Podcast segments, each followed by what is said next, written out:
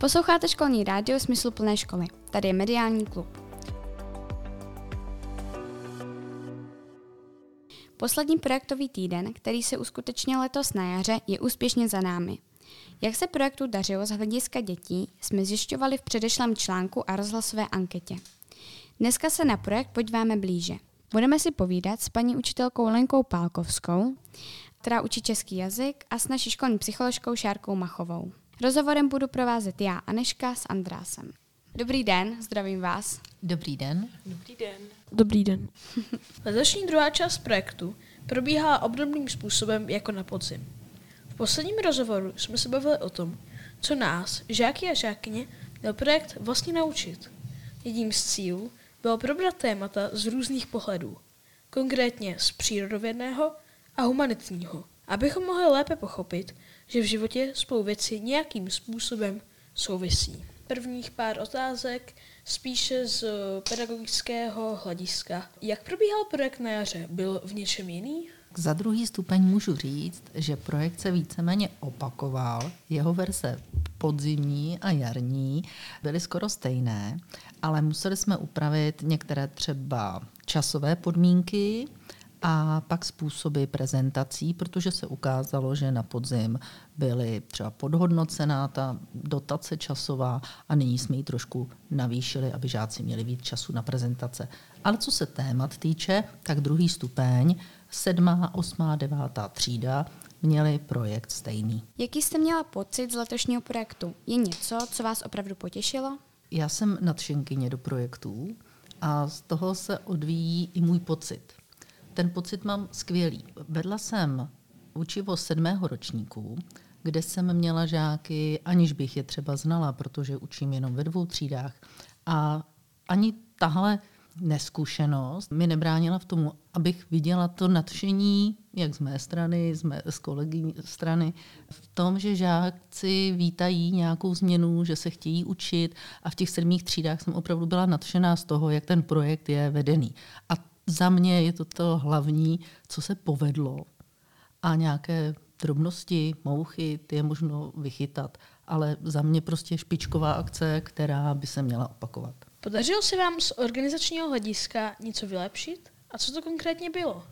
Nemůžu teď mluvit za kolegy, kteří vedli 8. a 9. ročníky, protože tam to bylo zcela v jejich kompetenci a možná tam nějaké změny měli, realizovali ale já s kolegyní Věrkou Palánovou a s kolegyní Jindřiškou Šavkovou, které jsme obhospodařovali ty sedmé ročníky, jsme žádné velké změny nedělali. Využili jsme tělocvičnu, využili jsme třídy, využili jsme projektor, využili jsme nějaké výtvarné techniky a ty se nám osvědčily na podzim, proto jsme je zařadili i do jarního opakování. Nám žákům a žákyním se často stává, že nerozumíme tomu, proč se některé věci učíme. Dokázala byste našim posluchačům ve stručnosti popsat na nějakém konkrétním tématu, jak se na nějaké téma můžeme dívat z pohledu humanitního a jak z přírodovědného? Jak spolu tyto dvě roviny mohou souviset? Pochybovači o významu vzdělání, to, to je věčné téma. První je důvěřovat svým učitelům. Důvěřovat nám v tom, že víme, proč vás to učíme.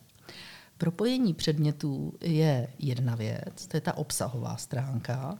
A i kdyby se zdálo, že to někde trošku skřípe a přírodovědné poznatky úplně nekorespondují nebo se vymykají tomu, co se učíme v humanitních předmětech, tak stále musíme mít na paměti to, že projekty slouží k nějakým kompetencím, umět se dorozumět, pracovat ve skupině, zpracovávat informace.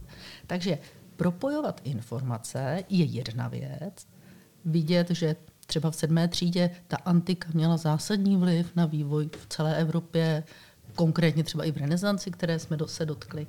Ale to, že nabýváme různých dovedností, zkušeností, hm, návyků, třeba pracovních, tak to je druhá rovina těch projektů. Ale to už je taková ta odborná stránka, kterou málo kdy ti žáci ocení, byť tím to třeba zdůrazňujeme. A je potřeba se na to dívat i z tohohle hlediska. Mohla byste popsat nějaké vaše téma a konkrétně, jak vy jste se ho snažila zpracovat? Tak jak už jsem řekla, jsem byla v těch sedmých ročnicích a s kolegyněmi, což je výtvarkářka a dějepisářka, jsme se zaměřili na humanitní téma odkaz antiky. Konkrétně jsme se tedy dotkli historického období antiky, ale potom také toho, jak z antiky čerpali renesanční umělci, básníci, v mém případě, protože jsem specialista na tu literární část, a kolegyně zase renesanční zpracování nějakých témat ve výtvarné výchově. Takže to propojení antika, renesance bylo naším stěžejním propojením. V čem nám tato zkušenost může být dobrá? No možná bychom se mohli zeptat těch žáků, a asi jste se už ptali v předchozích podcastech, k čemu to může být dobré. Tak jednak jsou to ty dovednosti, které možná v rámci projektu jsou primární, umět spolupracovat, nebát se nových výzev, eh, mít nějaký badatelský přístup. Eh, to je asi jako určitě důležité. Tomu vám to bude sloužit. I kdybyste si nakonec nic z té antiky nebo z té renesance konkrétně nezapamatovali, tak to, že jsme pracovali trošku jinou formou, trošku jiném složení, než jsme běžně zvyklí, určitě je benefit do budoucna. Myslíte si, že je lepší se učit způsobem projektu, anebo způsobem, jakým se učí ve školách dnes? Učím už poměrně dlouhou dobu. Vždycky jsem ve své výuce projekty zaměřené měla, ale vždycky to byla akce jednorázová. Nikdy to neprobíhalo, že bych zažila výuku pouze projektovou formou nebo převažující projektovou formou. Z organizačního hlediska si to neumím představit, ale možná by to mohl být ideál. Kdybyste vy měla možnost vytvořit takový podobný projekt, čím by se zabýval? Případně jaké je vaše oblíbené téma, které byste do toho projektu třeba zahrnula, nebo tak něco? Mm-hmm. tak, mé odborné téma. Já bych se určitě držela své literatury. V současné době mě ale nenapadá téma, které by bylo žákům úplně blízké, protože se často setkávám s tím, že se čte méně, ta literatura je pro žáky málo kdy zajímavá. Možná i já neumím podat úplně zajímavě, ale já bych se snažila nějaké literární téma ve smyslu tvorby, literární tvorby.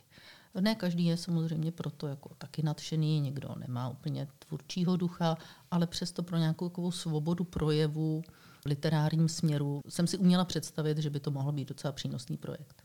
Projektový týden se ovšem nezabýval jen tím, jak propojovat témata nebo jak se na ně dívat z jiných úhlů, ale například u šestých ročníků se zabýval strategiemi učení a učebními styly. Navazoval tak na podzimní téma, kdy žáci a žákyně poznávali své silné stránky. Na strategie učení se zeptáme naší školní psycholožky Šárky Machové. Co si můžeme představit pod pojmem strategie učení? Můžete nám nějaké vyjmenovat? Určitě. A strategie učení, to jsou vlastně stejně jako strategie, když hraju nějakou hru, vlastně plán nebo způsob toho, jak něko, něčeho docílit. A v tomhle případě se něco vlastně naučit. A strategie učení jsou v něčem trochu složitý téma, ale zároveň věřím, že spoustu strategií vlastně používají žáci, ani třeba nevědí, že by se tomu dalo říct, že to je strategie.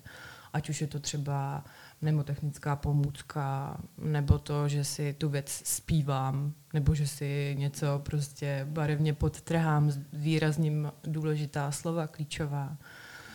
Nebo že si něco vizualizuju, někdo používá takový ty mentální mapy, takového toho pavouka.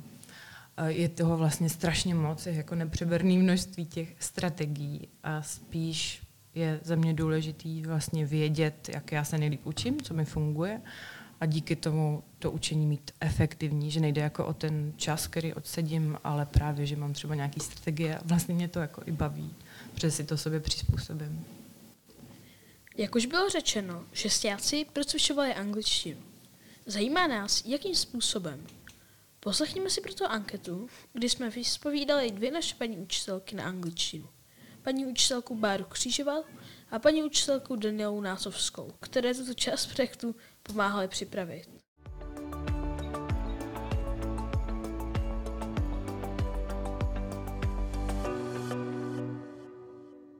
S jakými úkoly se děti setkaly v případě vašeho stanoviště? My jsme s šestiákama trénovali anglická nepravidelná slovesa a konkrétně moje skupinky se je učili trénovat tak, že jsem je měla ta nepravidelná slovesa rozdělena podle skupin, tak aby se dobře pamatovali, jak se vlastně vytváří druhý a třetí tvar. Takže například jedna skupinka byla cut, cut, cut, put, put, put, jiná byla třeba uh, bring, brought, brought, fight, fought, fought, a děti se učili správně vyslovovat a aby si zapamatovali jakýsi vzorec, podle kterého se tvoří druhý a třetí tvar toho nepravidelného slovesa. V případě mého stanoviště to bylo zaměřené na kartičky, takže já měla připravené trimino, což jsou vlastně takové trouhelníčky z papíru, co jsem připravila a na každé té straně toho trouhelníku vlastně byl jeden tvar toho slovesa, takže děti spojovaly tvary nepravidelných sloves. Stejně tak jsem měla potom domino, takže hledali první a druhý se třetím tvarem a spojovali dohromady. Pak jsem měla online kartičky, flashcards a pak jsem na středu měla připravený Kahoot, takže zase taková forma jako hravá. Jaký typ úkolů šel dětem nejlépe a proč? Já si myslím, že děti jsou nejvíc nadšené z Kahootu vždycky ale obecně oni ty kartičky jsou dost populární, protože když si můžete ta slovíčka pospojovat a vidíte je napsaná, tak se to strašně hezky zafixuje do hlavy. Takže za mě vlastně všechny ty aktivity, co tam byly, tak dětem šly, ale z Kahootu měli asi největší radost. Jak koho bavilo, co? Někoho bavilo víc, že si to měli zapamatovat a vlastně hned docela se jim dobře pamatovalo, které sloveso se jak skloňuje a někoho naopak bavila tvůrčí část, kterou jsme měli úplně na konci, kdy si měli vybrat eh, čtyři slovesa z té jedné skupiny a měli tvořit příběh v použití těchto sloves nepravidelně. Takže záleželo o typu e, dítěte. Jaký jste z projektu měla vy osobně pocit? Já měla pocit, že děti se zapojovaly dost aktivně, bavilo je to a i vlastně v rámci úterka, kdy jsme potom vyráželi ven a děti měly s nepravidelnými slovesy různé aktivity, ať už po zahradě nebo na Vítkově orienták, tak jsem měla pocit, že děti byly úplně maximálně zapojené. Měla jsem celkem dobrý pocit, i když byly rozdíly v, ve skupinách. Některou to bavilo víc, některou míň a některým to šlo lépe, některým hůře. Každou hodinu dělali vlastně něco jiného a vzájemně se jim to propojovalo. Mělo by se takovýmto způsobem s dětmi pracovat častěji? Myslím si, že to pro děti je příjemná změna, a protože zvlášť ten druhý den jsme měli aktivity venku na procvičení, což děti mají obecně rádi, ale je to docela náročný na eh, sladění projektu vůbec v rámci školy a celého chodu takže si myslím, že častěji asi ne, ale zařazovat eh, něco podobného občas uh, ano. Já myslím, že propojování těch dětí byl dost zajímavý prvek, bylo fajn tady mít namíchané jiné skupinky, ale na druhou stranu my ty aktivity zapojujeme nějak do hodin si myslím dost, nebo já třeba moc ráda připravuju kahuty a pořád stříhám nějaké kartičky, takže za mě častěji uh, skoro už to nejde při angličtině.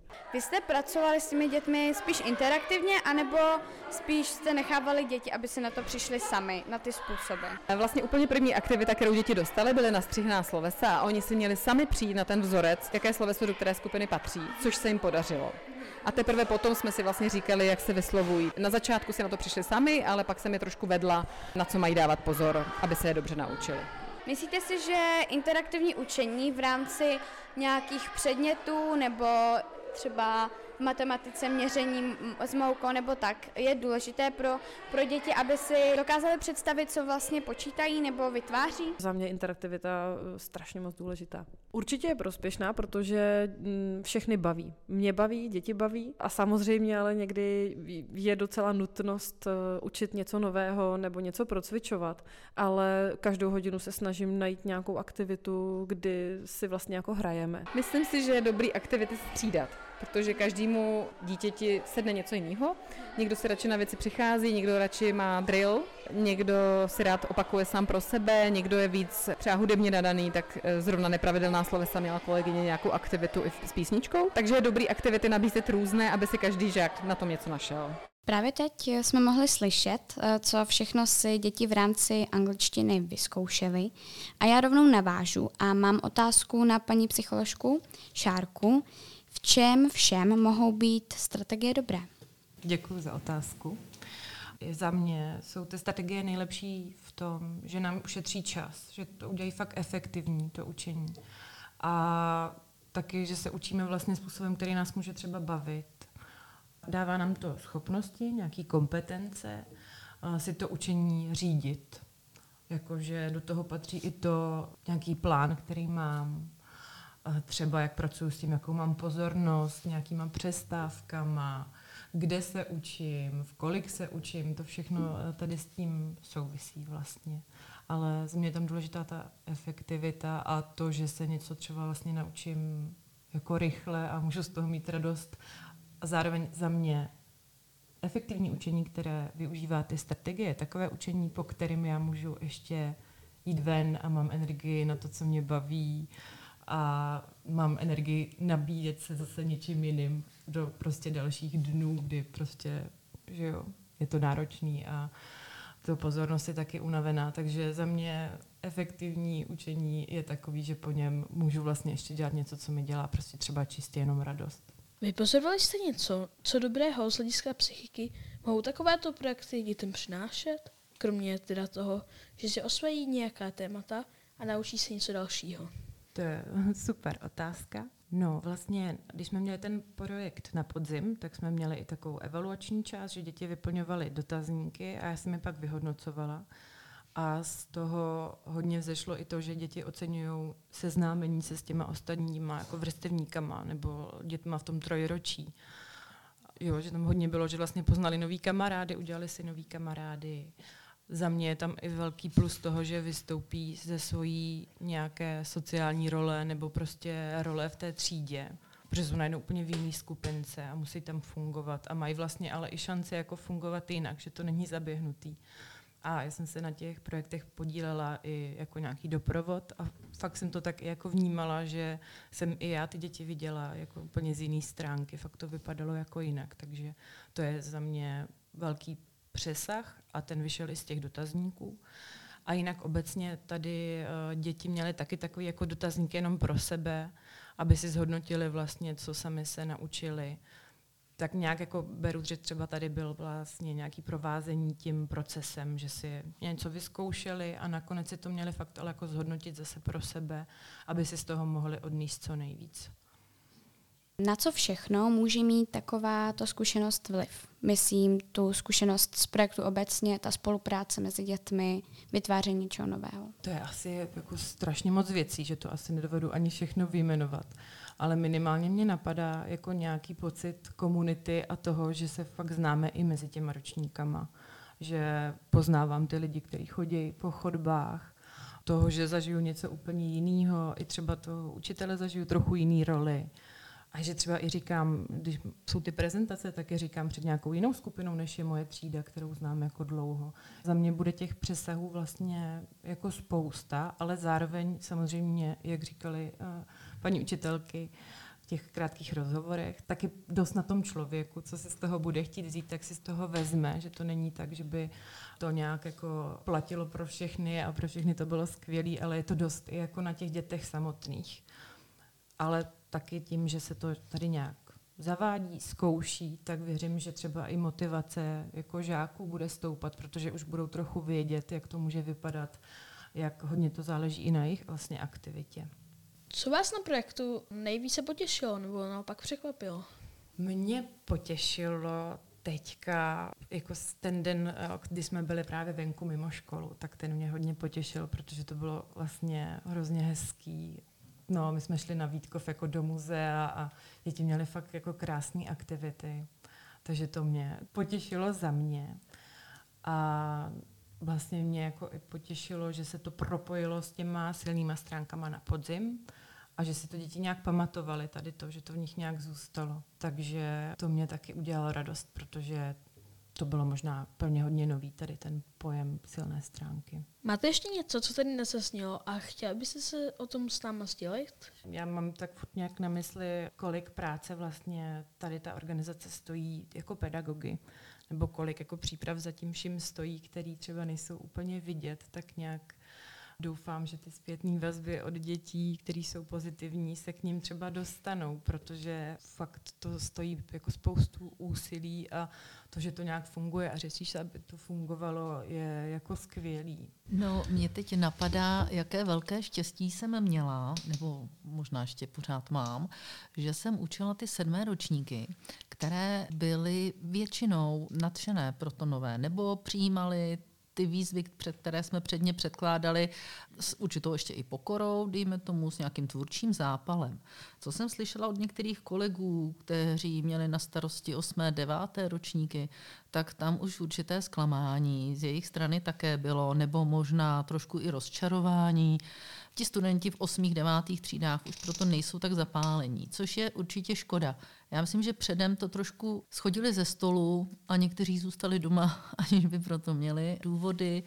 A jak tady říkala Šárka, ty učitelé, to stojí neskutečnou sílu, energii, všechno připravit, promyslet, předem tvořit skupinky, vymýšlet možné scénáře. A když ti žáci potom do školy nepřijdou, já upřímně nevím, jak bych reagovala. Mně se to naštěstí v sedmých třídách nestalo a byla jsem za to šťastná, protože ty dva dny toho projektu, mm, byť to bylo vysilující, tak do určité míry to bylo i taková jako nabití energií z toho, že se vzdělávat dá i jinak. Ale říkám, možná jsem opravdu měla štěstí na skvělé děti, skvělý ročník. Pro dnešek se s vámi loučíme. Děkujeme paní učitelce Lence Palkovské i paní psycholožce Šarce Machové a nesmím také zapomenout na paní učitelku Danielu Násovskou a Báru Křížovou za pomoc s přípravou podcastu. A budeme se těšit zase příště. Naschanou. Děkuji za pozvání. Jo, bylo to s váma moc fajn. Děkujeme za to, že jste nás dneska poslouchali a určitě nezapomeňte poslouchat i naše další podcasty. Mějte se.